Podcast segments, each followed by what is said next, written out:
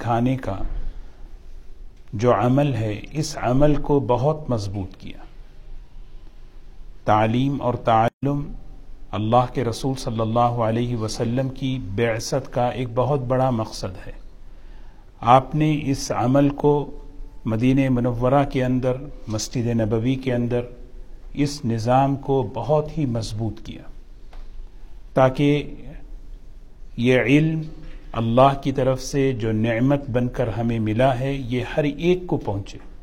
کوئی شخص اس سے جاہل نہ رہے۔ ایک مرتبہ آپ دیکھیں، حضرت عبد الرحمن ابن عوف رضی اللہ تعالی عنہ کیسے جلیل القدر صحابی ہیں، عشرہ مبشرہ میں سے ہیں۔ بہت اونچے درجے کے صحابہ میں ہیں۔ عمر کے اعتبار سے بھی، مقام کے اعتبار سے بھی لیکن حضرت عبد الرحمن ابن عوف رضی اللہ تعالی عنہ، حضرت عبداللہ ابن عباس رضی اللہ تعالی عنہ سے قرآن پاک سیکھ رہے ہیں۔ قرآن پاک کو پڑھنا سیکھ رہے ہیں۔ اور سیکھنے میں کسی قسم کی کوئی شرم اور کوئی آر محسوس نہیں کر رہے۔ کہ میں ایک بچے سے قرآن پاک کیسے سیکھوں؟ اس طرح جو ہے حضور اکرم صلی اللہ علیہ وسلم نے تعلیم اور تعلم کے نظام کو مضبوط کیا۔ اور حضرت عبداللہ بن عباس رضی اللہ تعالی عنہ، جس وقت حضور اکرم صلی اللہ علیہ وسلم دنیا سے رخصت ہوئے، تیرہ چودہ سال کی عمر۔ عبد الرحمن بن عوف رضی اللہ تعالی عنہ عشرہ مبشرہ میں سے، بڑے اونچے درجے کے صحابہ میں سے۔ اور یہ بڑے صحابی قرآن پاک سیکھ رہے ہیں۔ ایک مرتبہ حضور اکرم صلی اللہ علیہ وسلم مسجد نبوی میں داخل ہوئے۔ دیکھا صحابہ اکرام کا ایک مجمع ہے، جس میں بڑی عمر کے بھی صحابہ ہیں، چھوٹی عمر کے بھی صحابہ ہیں، عرب بھی ہیں، عجم بھی ہیں، سب کے سب قرآن پاک سیکھ رہے ہیں اور سکھا رہے ہیں۔ اللہ کے رسول صلی اللہ علیہ وسلم نے پورے ماحول کا، مجلس کا جائزہ لیا۔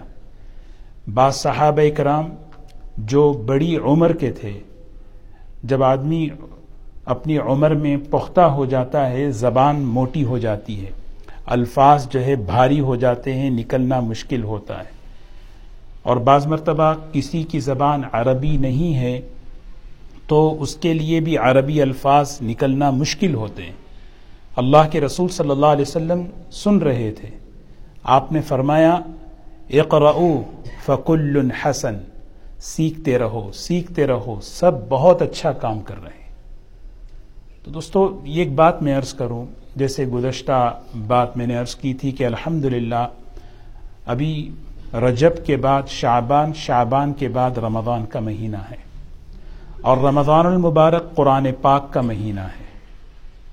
اور ہمیں جو ہے، جو ہمیں سو فکر کرنی ہے، جس چیز کی ہمیں تیاریاں کرنی ہے اس میں ایک بڑی تیاری یہ ہے کہ قرآن پاک کو سیکھ کر پڑھنے کی تیاری ہمیں کرنا ہے۔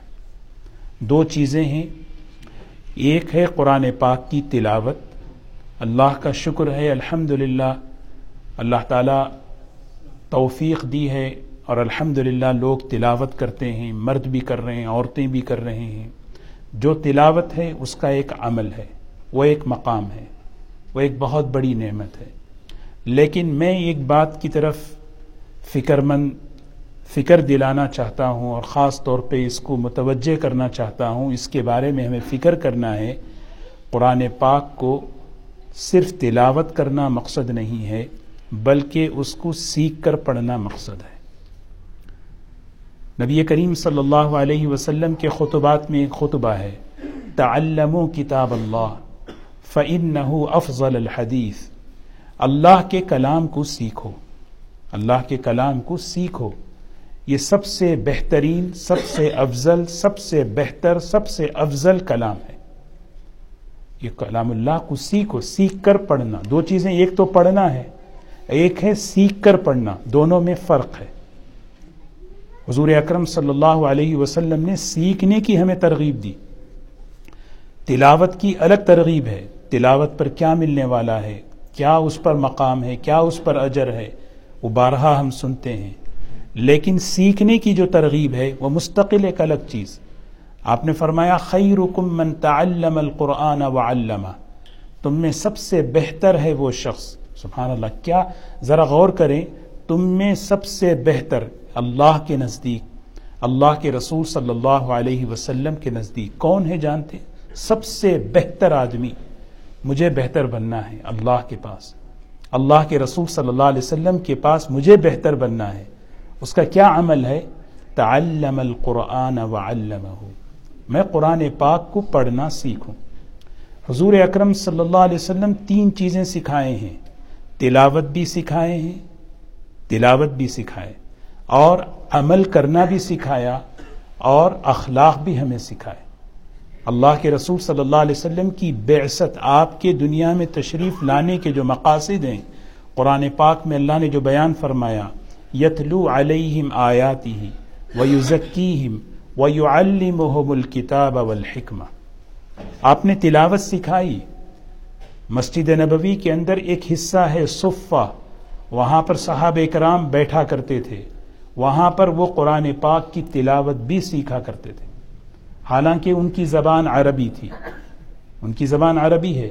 اور ترغیب دی۔ ایک مرتبہ حضور صلی اللہ علیہ وسلم نے حضرت ابو ذر رضی اللہ تعالیٰ عنہ کا ہاتھ پکڑا۔ بڑے اونچے درجے کے صحابی ہیں۔ ان کے ذریعے سے پوری امت کو ایک بات پہنچانا چاہ رہے ہیں۔ ایک پیغام پہنچانا چاہ رہے ہیں۔ فرمایا، ابو ذر، میں تمہیں ایک نصیحت کروں، میں تمہیں ایک بات کہوں۔ لن تخ دعا میں چاہتا ہوں کہ جب صبح ہو جب تم صبح کرو تو ایک اللہ کے کلام پاک کی ایک آیت تم سیکھ لو۔ ایک آیت قرآن پاک کی تم سیکھ لو۔ جانتے ہو اس کا اجر کتنا بڑا ہے؟ خیر الک تمہارے لیے بہتر ہے۔ من ان تصلی مئت رکعات۔ سو رکعت نماز پڑھنے سے زیادہ افضل ہے۔ ایک آیت قرآن پاک کی صرف سیکھنا۔ کیا سیکھنے کا مطلب کیا ہے؟ میں اس کو سیکھوں کہ کیسے اس کو ادا کروں، کیسے اس کو پڑھوں۔ اس کو کیسے پڑھنا ہے؟ کس طریقے سے اس کو پڑھنا ہے؟ زید بن ثابت رضی اللہ تعالی عنہ فرماتے ہیں، میں نے رسول اللہ صلی اللہ علیہ وسلم کو یہ فرماتے ہوئے سنا، قرآن پاک کو پڑھو۔ اللہ تعالی محبت کرتے ہیں اس شخص سے جو قرآن پاک کی تلاوت کرے، ایسے کرے جیسے قرآن اترا ہے۔ ایسے نہیں جیسے میں نے سوچا، میں نے سیکھا۔ ایسے نہیں جیسے مجھے، میں نے مجھے آتا ہے۔ ہاں، ان اللہ تبارک و تعالی یحب ان یقرأ القرآن کما انزل۔ جیسے نازل ہوا۔ کیسے نازل ہوا؟ اس کا ایک انداز۔ جیسے قرآن پاک نازل ہوا، اس طریقے سے میں قرآن پاک پڑھوں۔ تو یہ جو ہے، ہمیں اس بات کی بارہا ترغیب۔ اس میں عمر بڑی ہو یا عمر چھوٹی ہو، مرد ہو، عورت ہو، یہ چیز صرف چھوٹے بچوں کے لیے خاص نہیں ہے، بلکہ صحابہ کرام کی اگر زندگی دیکھیں، صحابہ کرام کی عمر کا ہر شخص قرآن پاک کی تصحیح کرتا۔ یہ قرآن پاک کے حقوق میں سے ہے۔ قرآن پاک کے حقوق میں سے کہ اس کی عظمت دل میں ہو، محبت دل میں ہو۔ اللہ کا کلام ہے۔ اللہ کا کلام ہے، عظمت ہو، اتنے بڑے اللہ رب العالمین کا کلام ہے۔ اس کا کلام اور محبت ہو، اور تیسرا جو حق ہے، تلاوت مع صحت۔ صحت کے ساتھ تلاوت کرنا۔ یعنی صحیح حروف کی ادائیگی کے ساتھ تلاوت کرنا۔ اس کی مشق کرنا، اس کو سیکھنا۔ یہ ہر ایک پر ضروری ہے، کیونکہ اللہ نے یہ نعمت ہم میں سے ہر ایک کو دی ہے۔ یہ نعمت ہر ایک کو اللہ نے عطا فرمائی۔ اسی لیے اس کو ہمیں اس کو کیسے سیکھیں؟ جس کو باقاعدہ ایسے سیکھ کیونکہ میں آپ کو ایک بات عرض کروں، جتنی زبانیں ہیں، عربی کے علاوہ، وہ زبانیں اور عربی زبان دونوں میں بہت فرق ہے۔ عربی زبان کے اندر بڑی نزاکت ہے۔ حروف جتنے بھی ہیں، حرف کے بدلنے سے معنی بدل جاتا ہے۔ حرف کے بدلنے سے معنی بدل جاتا ہے۔ اگر کوئی ارادتن پڑھتا ہے بغیر سیکھے پڑھتا ہے تو وہ معنی بدل رہا ہے۔ جسے ہم سوچیں الحمد ایک قاری ہیں، بہت بڑے۔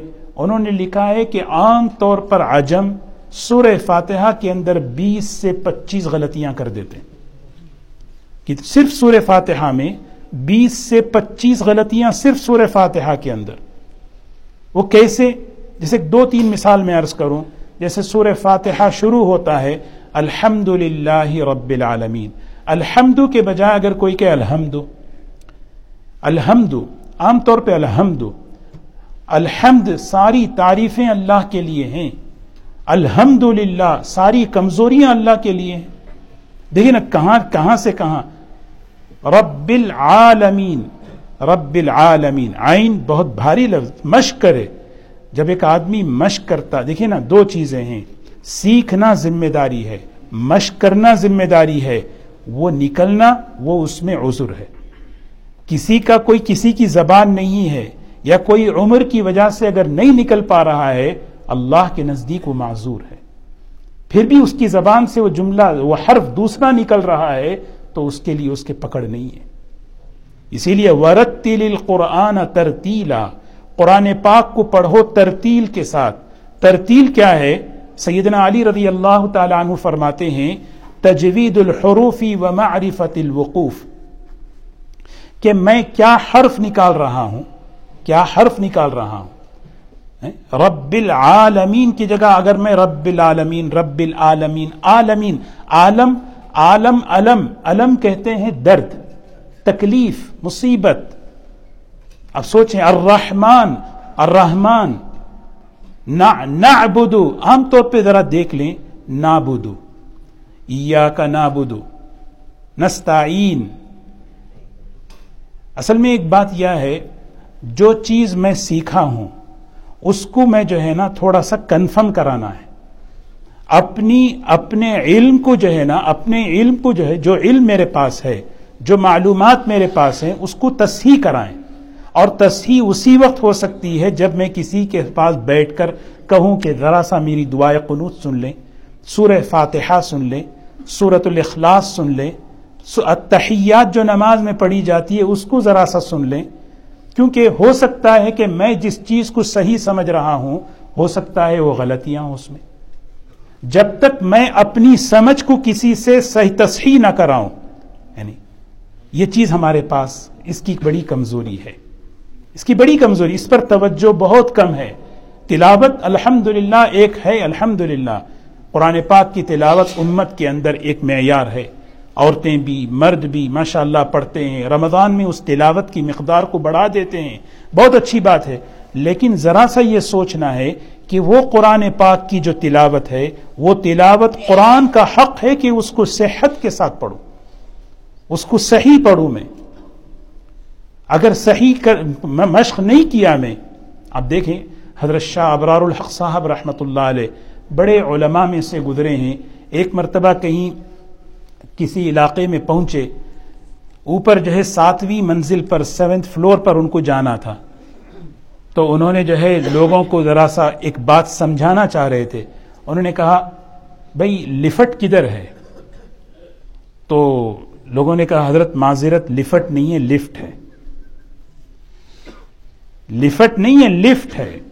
تو حضرت نے فرمایا، بس میں تمہیں اس بات کی طرف متوجہ کرنا چاہتا تھا، ذرا سا میرا انگریزی کا لہجہ بدلا تو تم مجھے متوجہ کریں۔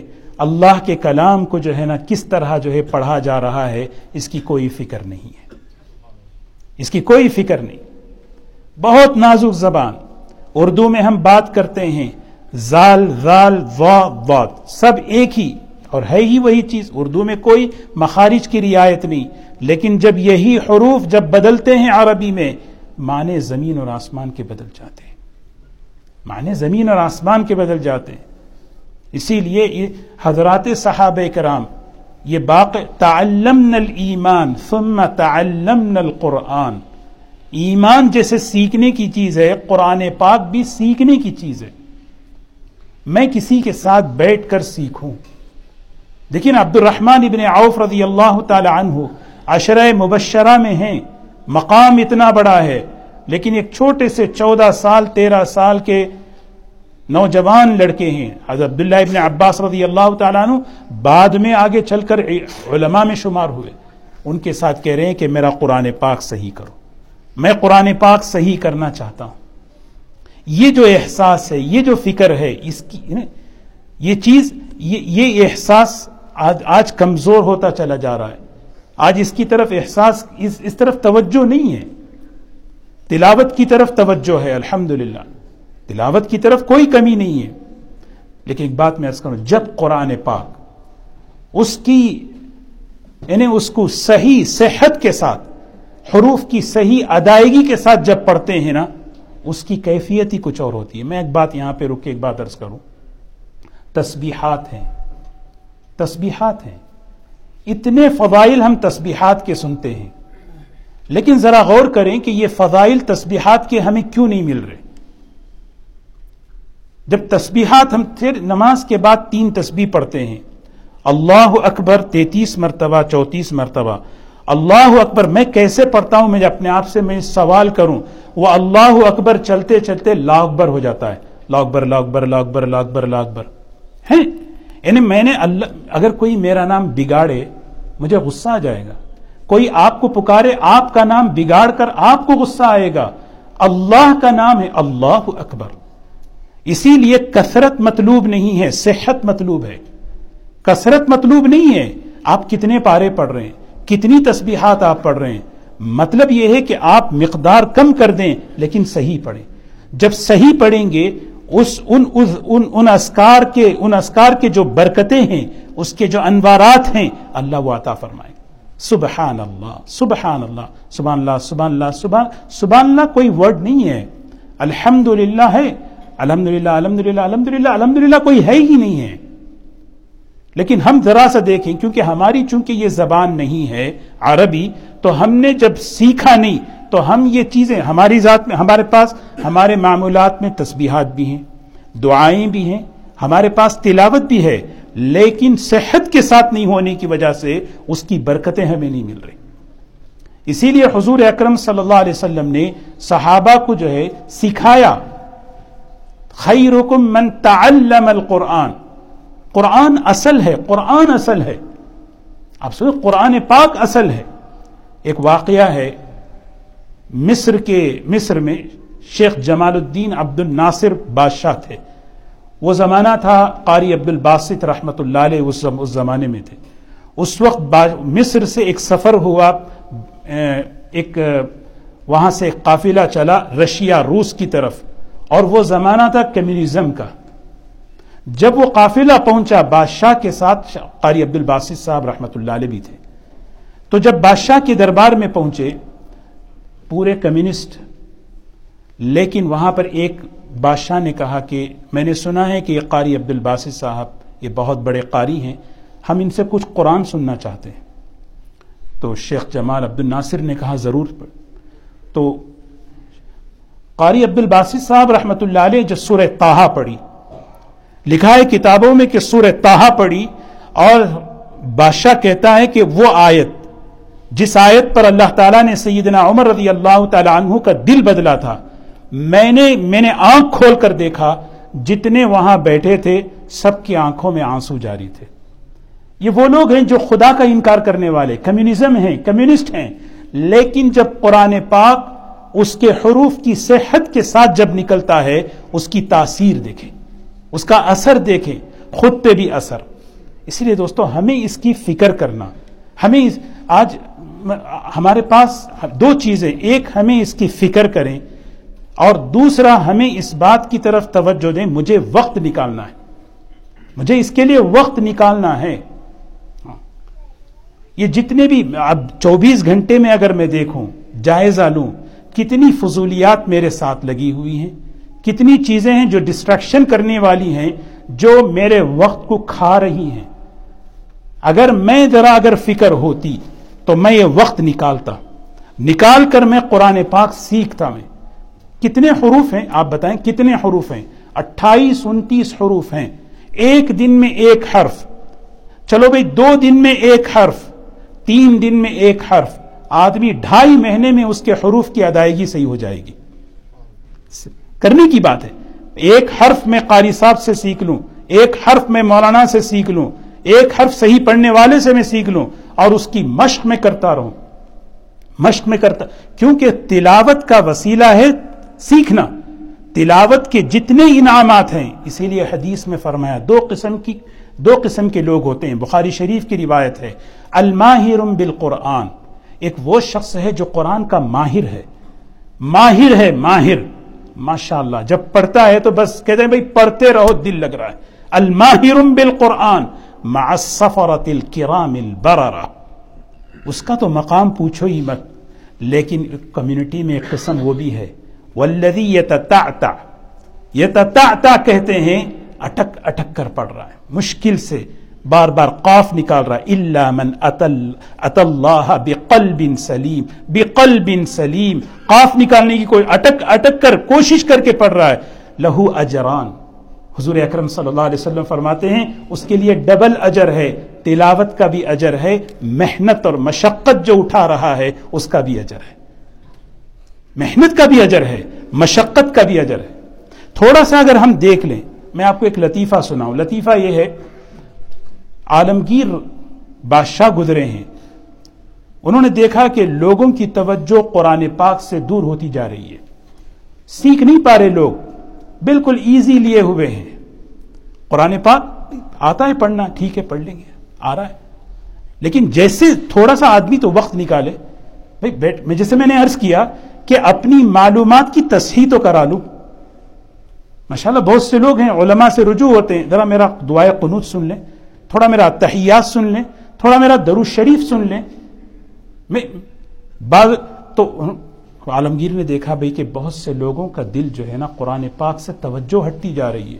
انہوں نے ایک اعلان کیا، جتنے بھی اس وقت یہاں پر پوزیشن میں ہیں، کام کر رہے ہیں، ان کا پرموشن ہوگا ایک شکل میں جن کا قرآن صحیح ہو جائے۔ اب دیکھیں، اگر جاب میں ایسی ریکوائرمنٹ اگر آ جائے، ہم تو تصحیح قرآن نہیں، تجوید بھی نہیں، بلکہ ماسٹر سے قرآن کر لیں گے انشاءاللہ۔ کیونکہ ریکوائرمنٹ آ گئی جاب کے اندر کہ اگر آپ کو پرموشن چاہیے تو آپ کو قرآن میں جو ہے نا ٹاپ ہونا چاہیے۔ تو عالمگیر، اس نے کہا، میں تمہیں انعام دوں گا۔ خالی صرف سوچیں، ایک ہے عالمگیر کا انعام، ایک ہے اللہ کا انعام۔ کوئی حیثیت ہے؟ اللہ کیا دینے والے ہیں؟ میں آخر میں ایک بات ارض کر کے اپنی بات ختم کروں۔ اس کو ذرا ہم فکر کریں۔ اس کو کیسے ہوگا؟ اندر سے موٹیویشن کیسے ہو؟ اندر سے میرے اندر فکر، ایک بات میں ارض کروں، جب بھی ہم قرآن پاک پڑھیں، جب بھی قرآن پاک ہم سیکھیں، ہماری کس نیت سے؟ دیکھیں، قرآن پاک پڑھتے ہیں قرآن پاک سیکھنے کے لیے۔ کس نیت سے؟ سب سے پہلی نیت میری یہ ہو، اللہ تعالیٰ نے مجھے حکم دیا ہے، اللہ نے مجھے کہا ہے، میرے بندے، یہ میرا کلام ہے، تو مجھے پڑھ کر سنا میں سننا چاہتا ہوں۔ تو مجھے پڑھ کر سنا، میں سننا چاہتا ہوں۔ یہ فہم اگر مل جائے نا، پھر آدمی جو ہے آرام سے میں اللہ کو سنا رہا ہوں۔ مجھے اللہ کو سنانا ہے۔ ہاں۔ اسی لیے قرآن پاک پڑھتے ہوئے ابتدا درجے کی یہ نیت کروائی جاتی ہے کہ جب آپ قرآن پاک پڑھیں تو یہ نیت کریں کہ میں اللہ کو سنا رہا ہوں۔ یہ کلام اللہ ہے، یہ ایک سب سے اعلیٰ درجہ بتائیں؟ وہ تو ماشاء اللہ سب سے اعلیٰ درجہ۔ جو ہمارے بڑوں کو جو ملا کرتا تھا، وہ یہ تھا کہ کلام اللہ کہتے ہیں، اللہ با، اللہ اللہ تعالیٰ بات کرنے والے۔ متکلم اللہ ہیں۔ جب وہ قرآن پڑھتے تھے تو ایسا ہوتا تھا، اللہ ان سے بات کر رہا ہے۔ اللہ ان سے بات کر رہا ہے۔ اسی لیے لذت۔ کیا وجہ تھی کہ یہ لوگ جو ہے نا، راتوں رات قرآن میں لگے ہوئے ہیں؟ کون ان سے بات کر رہا ہے؟ کون ان سے بات کر رہا ہے؟ یہ چیز ہمیں ذہن میں رکھیں۔ کہ میں جس وقت قرآن پاک پڑھوں، واقعی نیت، جب اس نیت کے ساتھ میں قرآن پاک سیکھوں گا، اس نیت کے ساتھ میں قرآن پاک جب پڑھوں گا، انشاءاللہ قرآن پاک کے حروف کے ذریعے سے جو نور اللہ نے اس میں رکھا ہے، وہ نور میرے دل میں اللہ اتارتے چلے جائیں گے۔ اللہ کا نور ہے، اللہ نے وہ نور قرآن پاک کے ایک ایک حرف میں رکھا ہے۔ یہ بس نیت یہ ہو، میں اللہ کو سنا رہا ہوں۔ یہ اس نیت سے پڑھیں گے، وہ نور میرے دل میں اترے گا، محبت میں اضافہ ہوگا، دلوں کا زم دور ہوگا، ساری جتنے فضائل ہیں وہ فضائل اللہ عطا فرمائیں گے۔ لیکن ایک چیز جو سب سے بڑی رکاوٹ آج بھی ہے، اور حضور صلی اللہ علیہ وسلم کے زمانے میں بھی اس کی مثال تھی۔ وقت ہو گیا، میں آپ کو مختصر عرض کر کے بات ختم کروں۔ قرآن پاک کی طرف توجہ، قرآن پاک سیکھنا، پڑھنا، عمل کرنا اس کی طرف توجہ ہماری نہ ہو۔ اس کے لیے آج بھی ایک منظم کوشش ہے، چل رہی ہے۔ اس زمانے میں بھی تھی۔ اس زمانے میں آج بھی ہے۔ اس زمانے میں کیا تھی؟ نظر ابن حارث، وہ گیا سیریا، شام۔ وہاں جا کر اس نے جو ہے نا، کچھ ایسی کہانیوں کی کتابیں، قصے وہاں سے لے کر آیا۔ اور ایک گانے والی کو لے کر آیا۔ نبی کریم صلی اللہ علیہ وسلم جب قرآن پاک پڑھ کر سناتے تھے تو اس کی مجلس الگ ہوتی تھی۔ اور اس کا مقصد یہ تھا کہ لوگوں کو کس طرح ڈسٹریکشن کریں، لوگ بجائے وہ سننے کے میری بات سنیں۔ میری طرف آئیں۔ وہ توجہ، اللہ نے سورہ لقمان میں آیتیں اتاری۔ ومن الناس من يشتري لهو الحديث ليضل عن سبيل الله بغير علم ويتخذها هزوا اولئك لهم عذاب مهين۔ واذا تتلى عليه اياتنا ولا مستكبرا كان لم يسمعها كان في اذنيه وقرا فبشره بعذاب اليم دیکھو نا، ایک شخص یہ بھی ہے، اللہ کے کلام سے توجہ ہٹانے کے لیے ناول، قصے، کہانیاں، میوزک، یہ چیزیں پیش گانے والی، ناچنے والیوں کو پیش کر رہا ہے۔ اور جب ان کے سامنے قرآن پڑھ کر سنایا جاتا تھا، وہ ایسا لگتا تھا کہ کان پہ کوئی بوجھ ہے۔ کان پہ کوئی بوجھ ہے۔ اور آج بھی دیکھیں، اتنی ڈسٹریکشن ہے، فضولیات ہیں۔ اللہ تعالی حفاظت فرمائے، جس میں آدمی بیٹھتا ہے تو گھنٹوں نکل جاتے ہیں، گھنٹوں نکل جاتے ہیں، لیکن میرے پاس روزانہ کے اعتبار سے بیس منٹ نہیں ہے کہ میں ایک لفظ قرآن پاک کا صحیح کروں۔ یہ کتنی بڑی نعمت کی ناقدری۔ اللہ تبارک و تعالی ہمیں اس نعمت کی قدردانی کی توفیق نصیب فرمائے۔ جیسے گزشتہ میں نے ایک دعا بتائی اللہ اصلح لی دینی۔ اے اللہ، میرا دین سوار دے۔ دین سوارنا قرآن پاک بھی اس میں داخل ہے۔ میرا قرآن سوار دے، صحیح پڑھوں، صحت کے ساتھ پڑھوں۔ اس کے لیے میں ایک آپ سے گزارش کرتا ہوں کہ آپ حضرات دیکھیں، ماشاءاللہ، جو خود محسوس کرتے ہیں، سیکھنا ہے، وہ سیکھنے میں شرمائے نہیں۔ اور جو الحمدللہ سیکھ چکے ہیں ایک مرتبہ کسی کے پاس تصحیح کرا لیں کہ کہ میں جو مجھے معلوم ہے، جو میں جو سمجھ رہا ہوں، کیا یہ صحیح ہے؟ اس میں کوئی آر۔ اللہ تبارک و تعالی عمل کی توفیق نصیب فرمائے آخر دامان سنت پڑھ لیں انشاءاللہ۔